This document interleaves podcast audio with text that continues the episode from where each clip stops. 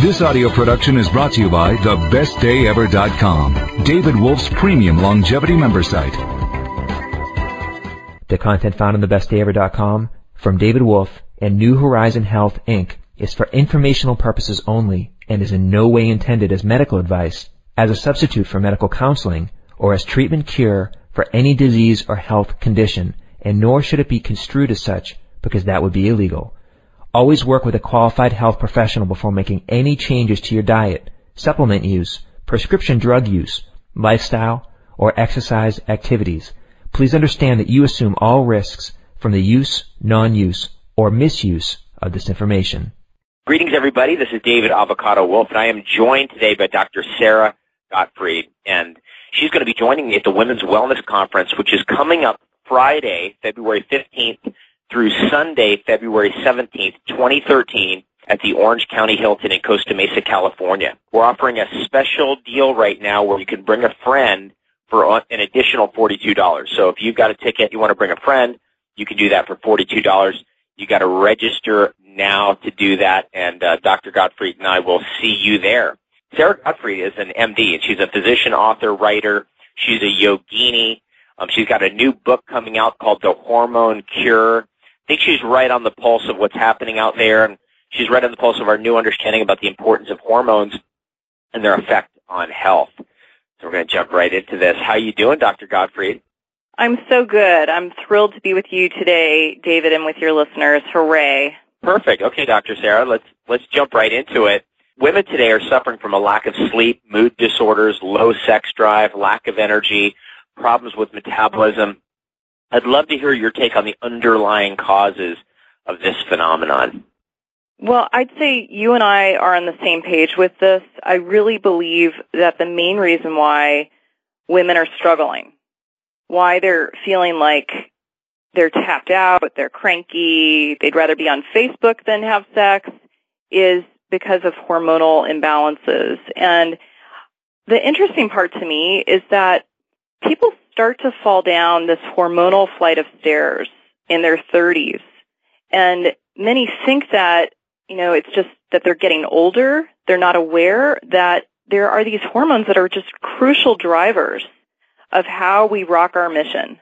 What I think is so important is to manage your hormones with the same kind of precision and love that you manage the rest of your life. You know, whether that's how you want the arc of your life to look, whether it's your 401k or you know whatever you're into that you like to track. We want to do that with our hormones, especially certain hormones in particular that I, I think are the most likely to start to work against us starting in our 30s. And I like to keep those astonishingly simple, at least to start with, and those three hormones that I think are so important, I call Charlie's Angels, and they are your estrogens, your cortisol, and your thyroid.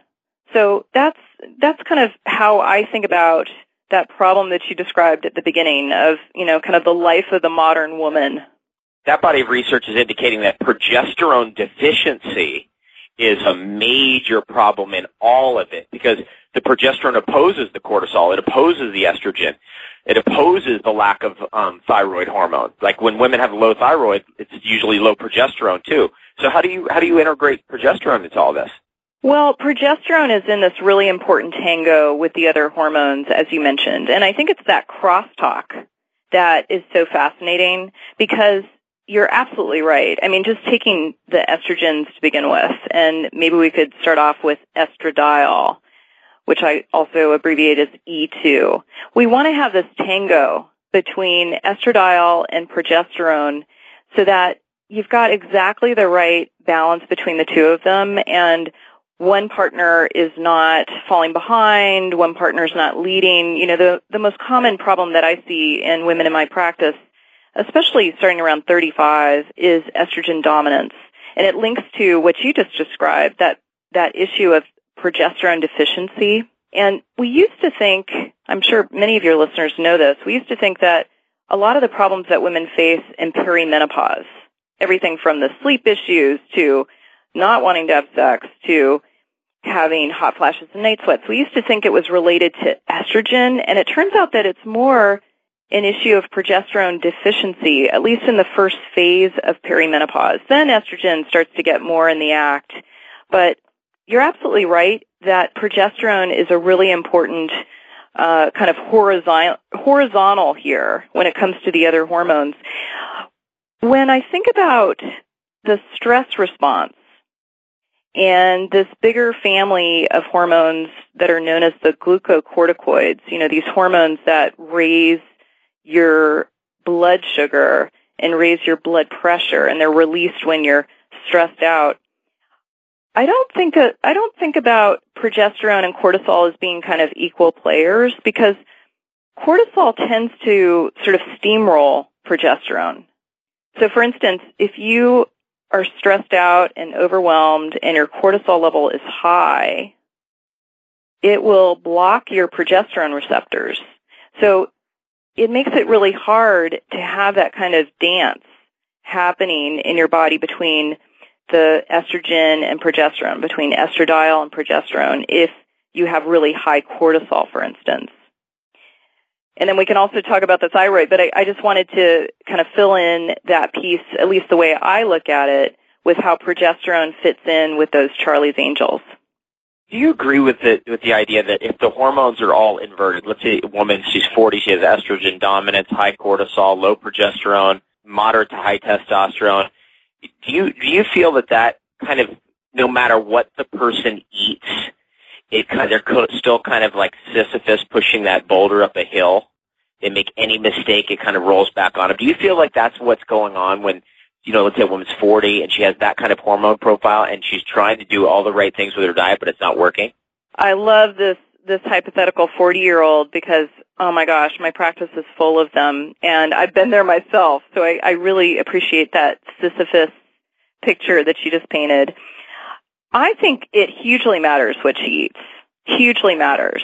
And I know you have a lot to say about this. I have a few places where I really think we've got great studies, great randomized trials, the best evidence showing that in that woman with the estrogen dominance, the high cortisol, the moderate to high testosterone, she often is eating and drinking exactly the wrong things. You know, just like she'll go to her doctor and be offered an antidepressant, which I think is exactly the wrong thing to treat her underlying problems when it comes to food, often what she's doing is she's having a glass or two or three of wine every night or cocktails. And we know that alcohol raises your cortisol level. So she's starting out with high cortisol. She thinks that it's going to give her some relaxation to have a glass or two of wine, and it's actually doing the reverse. It's making it worse. It's robbing her of that peace that she's seeking. So yes, I would say food and drink is really important here. We know that if she eats a low glycemic index diet, for instance, and cuts out the refined carbohydrates, she's able to cut her testosterone by about 20%. And that can make a big difference, especially if you're trying to get pregnant and you put this story together with polycystic ovarian syndrome. So I, I totally am on the same page with you in terms of using food as a way of leveraging your genes and also balancing your hormones. Doesn't it doesn't it seem like if somebody gets their hormones in the right ratio and the kind of the right um, you know golden mean section of that bell curve that that just the food works better? Oh, you yeah. feel that that's really true and that everything just works better and it's just easier. And while we're on that, while you brought up the whole idea of polycystic ovaries, and, and obviously that it brings up the idea of polycystic breast disease. What's the role? I want to hear this from a doctor, MD, Harvard trained, and by the way, Dr. Sara is Harvard, MIT trained physician and scientist.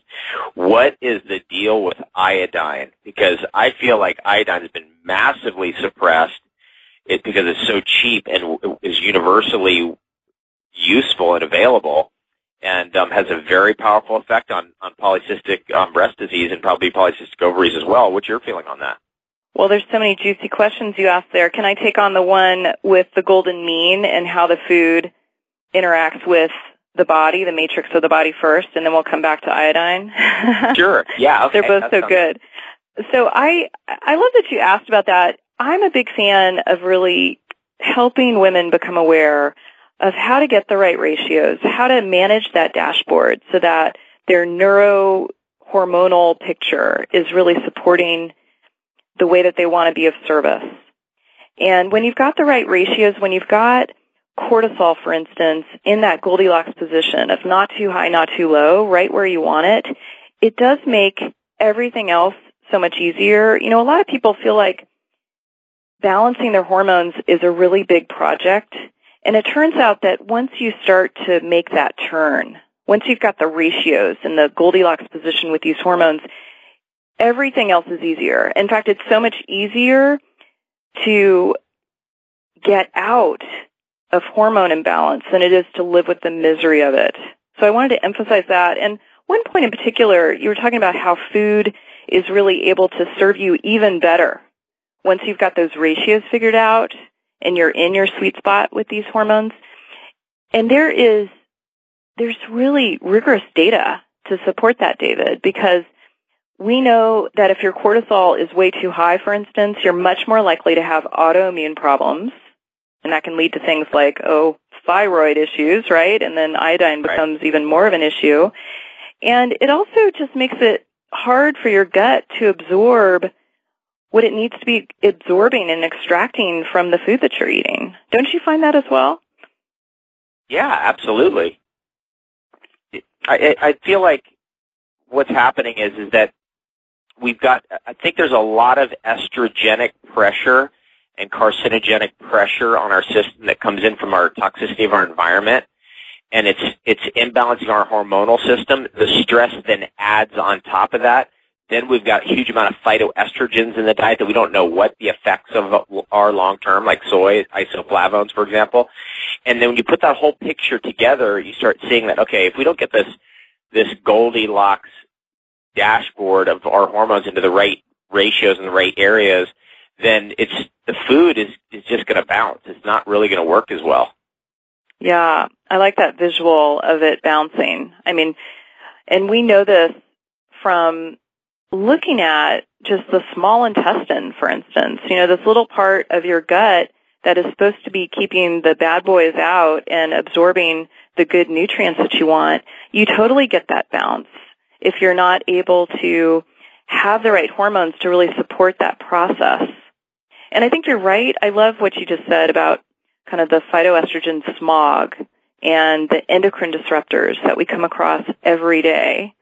And it's then compounded by the stress that we have to manage.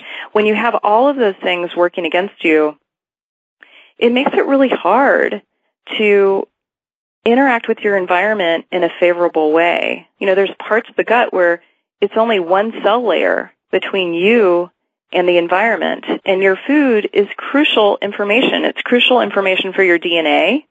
We know this from the gene environment interaction, the whole field of epigenetics. And it's also, you know, it's, it's the fuel. It's the fuel that fires our ability to rock our mission. So I really believe in that you asked about iodine, and I I love the iodine story because it's it's really a complex, rich story, and I think that as with what we are just talking about with cortisol and some of these ratios where you want to find that Goldilocks position, it's similar with iodine. Like you don't want to be on the extremes. You don't want super high levels of iodine. You also don't want to be iodine deficient because that worldwide is the number one reason for low thyroid function. It also makes your IQ drop.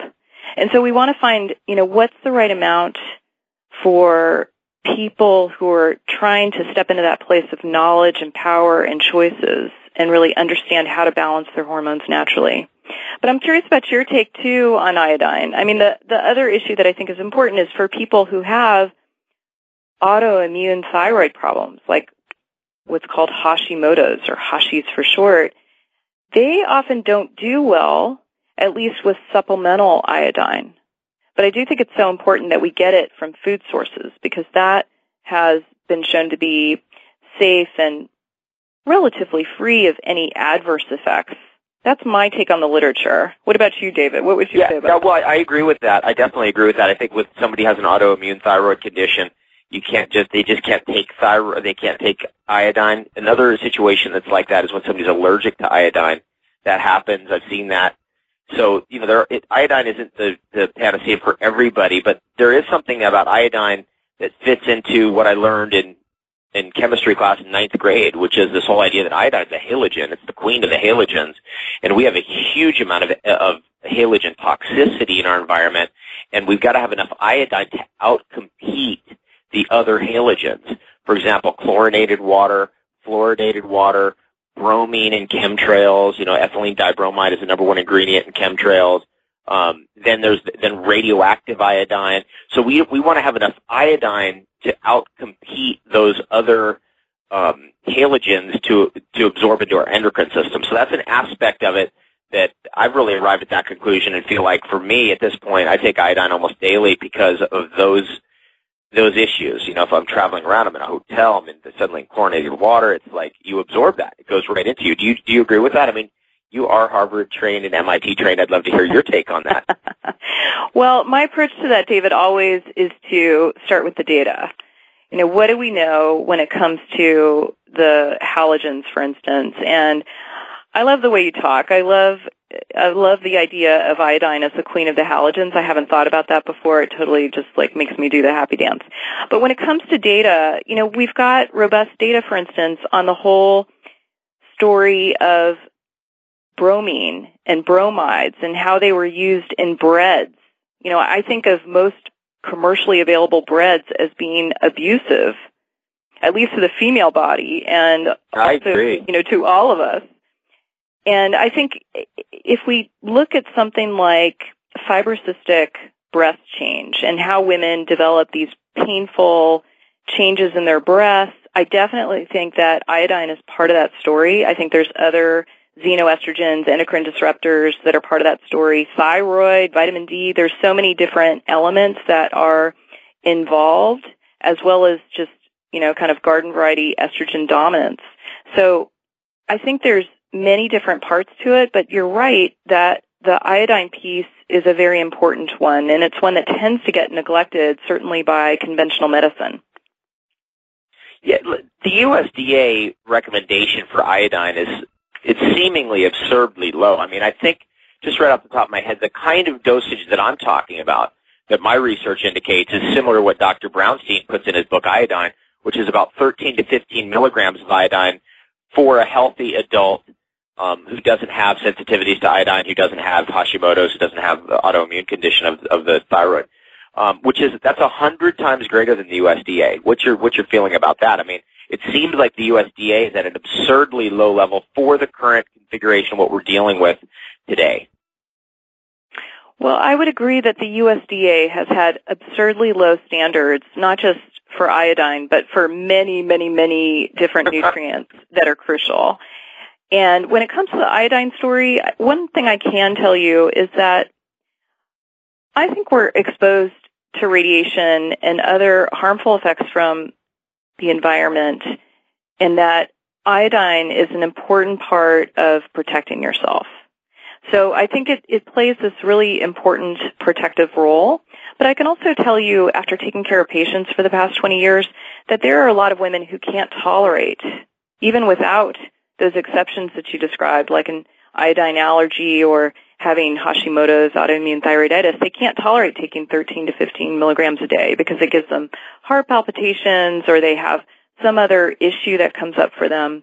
But I am a big fan of getting iodine from food sources. I think that's a, a really valuable, important way to get it. And if you don't know, you know, this is kind of my mantra that you're starting to hear over and over again. If you don't know, then I think it's important to test yourself. You can do a test that you can order on the internet where you measure your level of iodine before and after putting some iodine in your body. And that is a very wise way to assess, you know, how deficient are you in iodine? What's the story for you? Because we know that the era of one size fits all medicine is over. Praise the Lord. So glad it's Hallelujah. over. Hallelujah. Wow. And and also So- one size fits all nutrition. That's also over. That thank God that got dumped in the ash bin of history. Absolutely. And, you know, we're in this place of personalized nutrition, personalized medicine. How do you really, you know, not just longevity for longevity's sake, but how do you look totally hot, feel happy, and be in that place of radical health as you get older in your 90s and age 100 plus? Awesome. So- now, look, look, you have brought up a very interesting part of this. We started to creep into this idea of like food, right? Like iodine carrying foods, which would be obviously kelp and seaweeds. Um, and then other, there may be other ones that you have in mind that I don't know about. But let's talk a little bit about food and how it fits into this healthy hormone picture that we're we're painting here. How, what what are your favorites? What do you think are the big foods for women? Um, I've heard you talk about beet before. What else comes to mind? Mhm. Well, I'm a big fan of beets for managing your estrogen part of your dashboard and beet greens as well. I think all of us need to be eating greens every day. I mean, there's no downside to it. Even if you get a hundred nutritionists on a stage and you ask them about greens, nobody is going to be opposed to it, right? I mean, that's like one thing we can all agree on. And I, you know, for so many women that I take care of, I find that they're deficient in iron. Usually because they're estrogen dominant, their period's a little too heavy, and I'm a big fan of greens every day as a way of helping manage the amount of ferritin and iron that you have in your body. So that's an important one. It also, I think, is really crucial for pH balance. We talked about alcohol. I'm going to give some do's and don'ts here. We know from a really powerful study last year that women who have three to six servings of alcohol per week or more have more bad estrogens and also an increased risk of breast cancer. So that's one of those things that you want to manage. Fiber. Ask, let me ask you something about the alcohol real quick because it came up a couple times in my mind. Real quick, natural aromatase inhib- inhibition of resveratrol, delivery system of resveratrol seemingly being the best in alcohol because it only has a three and a half hour shelf life in your body, meaning it's got to get to the receptor site in your cells within three and a half hours. What's your comment on that? Because that should seemingly lower or help to oppose estrogens by being a, a, a, a um, aromatase inhibitor.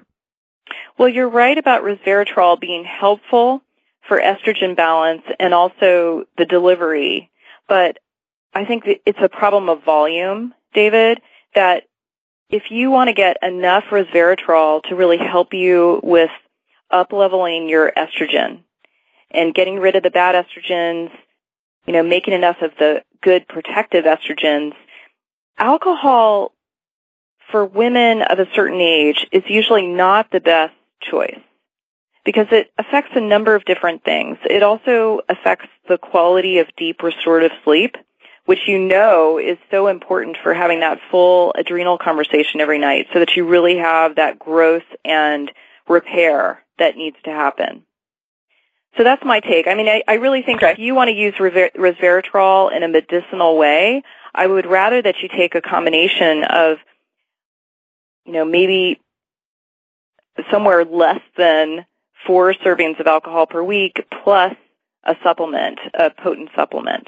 And I think what you're going to get onto here is the way that the fiber pulls out these estrogen metabolites out of our system. Is that kind of what you're going to hint at? That's exactly right. And the other, you know, it has an effect on this enzyme that is your friend. Well, I'll talk about a couple different aspects of fiber, but let me first say that we know, at least in the United States, that women get a tiny amount of fiber. They get a fraction of what they should be getting.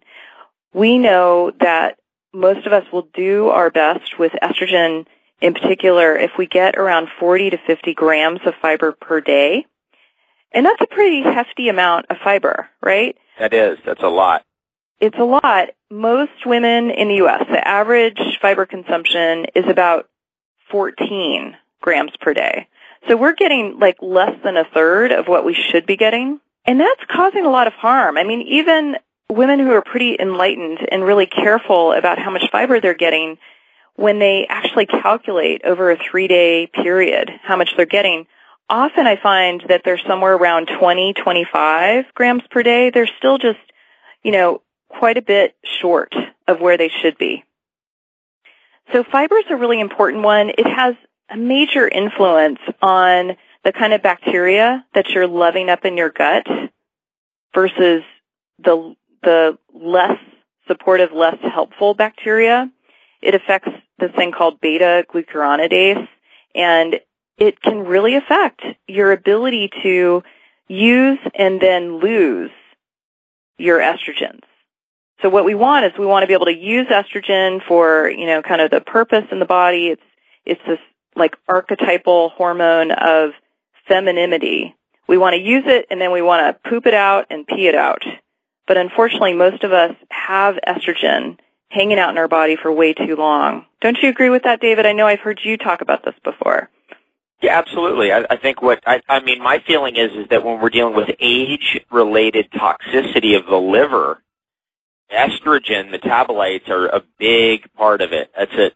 It's real. That's why I think beets are so critical. Is beet juice and and other methylators are able to move the estrogen along through the detoxification pathways. But then what you're getting at is this really the secondary piece, which is then you've got to be able to draw it out with the fiber. And I think those two steps are really critical pieces of this. Um, you know, this this thing about hormones, diet, and and longevity. I agree. I totally agree. And I, I think you're as old as your liver. I'm glad that you raised this issue of the liver because the liver is so important, as many of our listeners know today. And I, I just think we're at this place now where we used to have, you know, kind of those bell-shaped curves of how we looked at liver function. You know, we wanted your liver enzymes to be within a particular range, and if they were, we call you normal.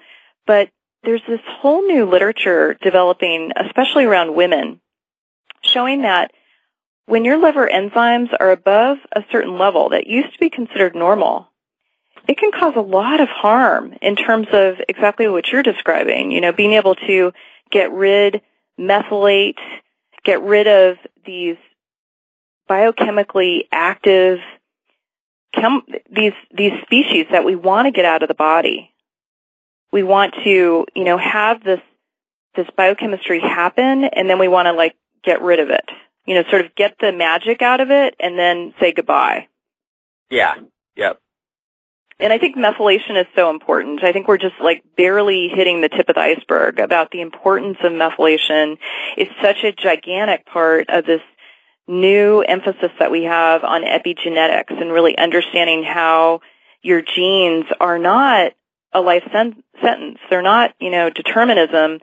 They're more like a probability field, right? Where you can influence the way that your DNA is expressed by 50 to 80%. And I think that's a sacred opportunity that we all need to be thinking about and taking advantage of. That's I, I like the way you said that. I mean, I really feel like all nutrition, medicine, all healing is coming down to stacking the odds in your favor is working with the fundamental pretext of all of reality, which is probability field. So I really like the way you said that. I think that's a really important idea because there's a lot of there's a lot of black and white in the healing field. It's like, this is bad, that's good. You can't do this, you have to do that. That's terrible, do this instead. It's like this black and white kind of talk, and it's like, actually, you need to look at every choice you make and really analyze is like, okay, is this stacking the odds in my favor? Is this helping move me toward the goal where I want to go or not? It's more of that kind of, of conversation.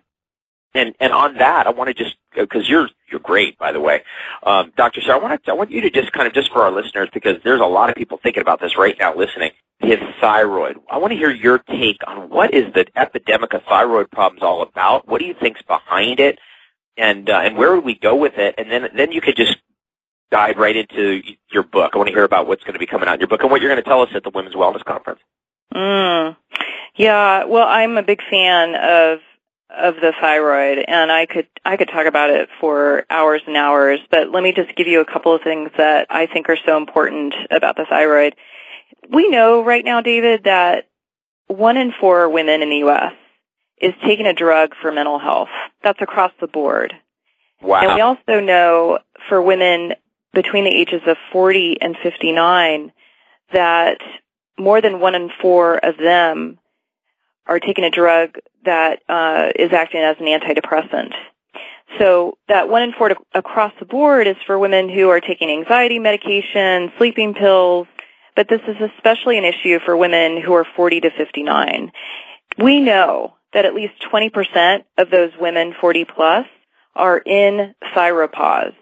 They have a problem with their thyroid. It seems to have come on along the time of perimenopause and often they don't know it because their physicians are using an old reference range for what's normal when it comes to their thyroid function. So you asked why this is happening. You've noticed as well that more and more people are struggling with thyroid issues. And I think it's, I think there's a lot of reasons for it. The one that is maybe the most alarming to me is thyroid disruptors. You know, many of us have learned a ton about endocrine disruptors, especially xenoestrogens. We know that there's more than 700 that have been identified in the environment.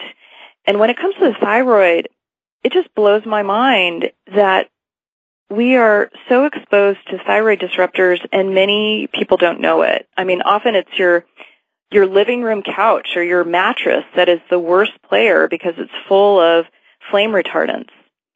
So just taking flame retardants, it disturbs your thyroid at 12 different places in the biochemical process that it needs to support you. And I feel like, I mean, I don't want to get on a total soapbox here, but we know that when it comes to corporations that make these chemicals that we get exposed to, the way that they are regulated and the way that they have to prove safety is completely different from, for instance, the way the FDA works. And I'm not defending the FDA, but I just, I just want to make this point that I'm really concerned about thyroid disruptor exposure. So that's one of the ways I look at the thyroid. I really think that women need to, to sort of take this information about optimal thyroid ranges, for instance, and you know, kind of the list of symptoms that are most common for women who struggle with their thyroid, which are kind of this triad of weight gain, fatigue, and mood issues. And, and, what about what about body temperature issues? Oh my gosh. Well, the list is very long, right? So cold hands, cold feet, having a low body temperature at certain points during the day, constipation, hair loss, thyroid hair where your hair gets very straw-like and tangles easily. There's so many different symptoms that kind of track with your thyroid not working well. But I, I think it's important to make this one point. You know, if, if your listeners don't take anything else away, when you go to a conventional physician and they offer you the latest antidepressant and you maybe feel unsure about it, I'm so glad you feel unsure. I really want you to step into that power of saying, you know what, couldn't this be a hormone imbalance? So that's one really important point. It's not that all antidepressants are bad. They are life-saving if you have severe depression, for instance, but there's data, again from last year, showing that it increases the risk of breast and ovarian cancer to be on an antidepressant. You know, the list of all the problems that it causes from hijacking your sex drive and taking orgasm from you is long and legion, but I just think it's important that we're really careful about the pharmaceutical industry and how it tends to mask symptoms rather than address the root cause. And right. so that that maybe is a good segue for my book because my book is really about number one, what is the root cause of the symptoms that you're having? And then number two, how are we going to fix this? And I developed a three step protocol for how to do that. Okay, yay. So your book's coming out in March, and I imagine by the time we get to the Women's Wellness Conference, and for everybody listening, Women's Wellness Conference is Friday, February 15th through Sunday, February 17th at the Orange County Hilton in Costa Mesa, California coming up here in the new year 2013. Um, and again, we're offering a special deal. You can bring a friend for only $42. We're going to have a great event there, but I think it's going to be pretty closely timed here, Dr. Sara, so that you're actually going to be able to kind of give us the full download of your book at that event. How's that looking? It is looking that way. I'm super excited about it. I, I just am thrilled about your your uh, women's wellness conference. And yeah, the idea is to really focus on not falling down that hormonal flight of stairs. So how is it that we move forward together to to really work on your neurohormonal dashboard and get these hormones working for you, not against you. I mentioned the estrogens, cortisol, and thyroid, but we're looking much more broadly here, including growth hormone and some of this, the new data that we have on cortisol resistance, how to prevent that, how to prevent progesterone resistance, which is the latest thinking behind PMS, premenstrual syndrome. Uh-huh. So yeah, the whole idea with my talk there will be to have women leave my talk with an ability to to work on this dashboard and really understand how these pieces fit together and have an action plan. That's really important to me. At the event, are you going to have some way of um, women getting tested? For example, like I'm sure, what do you do? Do you do capillary testing? Do you do saliva testing? What's your modus operandi for picking up on the hormones, for example, in, in your, um, you know, on that dashboard? How do you, how do you get those numbers? Well, David, it depends on the information that you want to get. So I often will start out with blood testing. I'll start out with serum testing because that's the language that allows me to speak to other clinicians, especially clinicians who are not quite in the same groove as you and I are in. And so I often start with serum testing. That's where I'll do cortisol, DHEA. I'll do a day 21 progesterone or 22 and someone who's still cycling. I'll look at thyroid. You know, I'm a big fan of not just TSH and free T4, but what is the ratio of free T3 to reverse T3? That's really right. interesting to me. Yeah. And if, you know, I often will do serum testing as kind of a screening test. If it doesn't fit with the rest of the story, then I will often move on to salivary testing. I think that's super helpful when it comes to looking at cortisol at different points during the day and also looking at the tango between progesterone and estradiol. You want that ratio to be about 300 for you to feel your best. And then I sometimes will do 24 hour urine. So that may be a longer answer than you were looking for, but 24 hour urine gives us a ton of information. We know that all of these hormones operate on a circadian rhythm. So sometimes when you need to go a little deeper, I find that 24 hour urine testing is really helpful, especially to get some of those ratios. I'm like the biggest fan of ratios.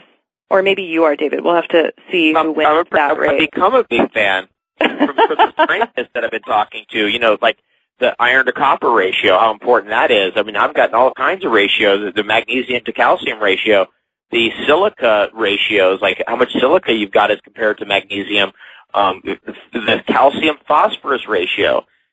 I so I'm a big fan. It's I think you're right. I think there's something to be said in all of nutrition and healing about ratios.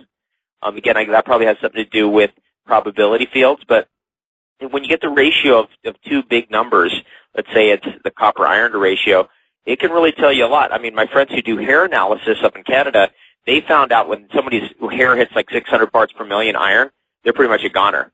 They know, they can see it, you know, like, oh, this person's in trouble, like they have a cancer or, you know, very aggressive plaque formation in the cardiovascular system or something. And I found that to be very interesting, but they can live longer if their copper's higher. If their copper's low, they're, they're, it's over. Yeah, and I, I think that's where we're heading to this more nuanced way of looking at these different nutrients and hormones and neurotransmitters, you know, not just one in isolation, but what is the relationship? It all comes back to relationship, right, David? yeah, right on. Now, you you are obviously because you're such a, a skilled scientist, but you're also just I, I, I love talking to you. I was just going to ask you this before I let you go. You're also dealing with real people and real lives, and, and how do you integrate that as a physician to really be able to touch people in a way that matters, in a way that is going to help them create change, but at the same time, you know, you have to work with the science and be like, hey, you know, these are the things you've got to do in order to get these numbers in the Goldilocks position, as you so eloquently said. Mm. Well, that's a great question, and I, to me, the answer is pretty simple. It's that you meet people where they are. You know, I went to a meeting at my daughter's school this morning with my soaked chia seeds in a glass container and my hemp seeds kind of mixed in and some blueberries and a chopped persimmon. And there the chia seeds were on top. And people look at my food and they're just like you are a freak right? Like are you from mars? And i have lots of people in my practice who they do not want to have chia seeds on the food plan that I write out. And I totally respect that. So to me, the point is that we really meet people where they are. I see a lot of very empowered women, but many of them, if I start to talk about yoga, they roll their eyes. You know, that's just like the last thing they want to do. And then I'll mention orgasmic meditation and they get all excited. So it's the whole point to me with trying to find that middle place between the rigor of the science and kind of real life, real people is to figure out where they are and how to meet them there. Cool. That sounds awesome. Well, I want to thank you, Dr. Sara. You've been great, and we could go on. I mean, geez, I can't wait to speak to you when I see you at the, at the Women's Wellness Conference.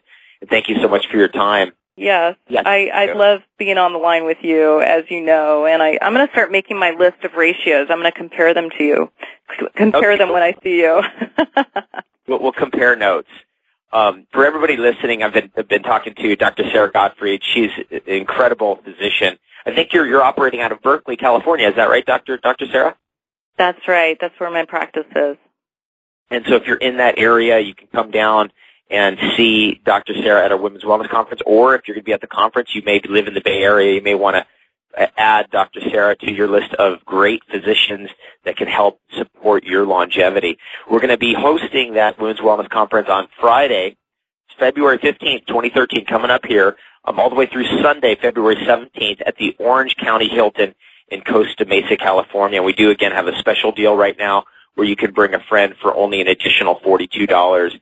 We'll see you there. Dr. Sara and I are wishing you both, wishing you all the best day ever. My pleasure. Thanks so much, David. Thanks, everybody. This program was brought to you by thebestdayever.com. Thanks for listening.